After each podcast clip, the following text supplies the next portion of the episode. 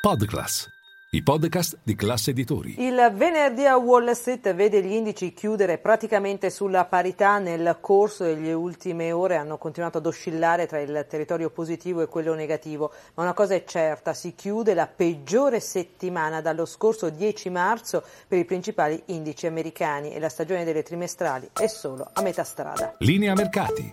In anteprima, con la redazione di Class CNBC, le notizie che muovono le borse internazionali. In effetti la prossima settimana ci aspettiamo le trimestrali di nomi importanti come Facebook, Meta, Amazon, praticamente tutte le grandi capitalizzazioni americane con la sola eccezione di Apple per la quale bisognerà aspettare per capire i conti trimestrali dopo la riunione della Fed del 2-3 maggio. Per quanto riguarda la giornata di oggi, buone notizie fronte dei trimestrali per Procter Gamble che ha rilasciato conti decisamente migliori delle attese degli analisti e il titolo infatti è schizzato del 3,5%. A proposito di titoli che sono andati molto bene, il caso di Lyft, ovvero la concorrente di Uber, il titolo è arrivato a guadagnare anche 5 punti percentuali, però consideriamo che negli ultimi mesi ha perso il 70% della sua capitalizzazione e questo perché il nuovo amministratore delegato che si è insediato soltanto lunedì scorso ha annunciato di tagliare, pensate, il 30% dell'intera forza lavoro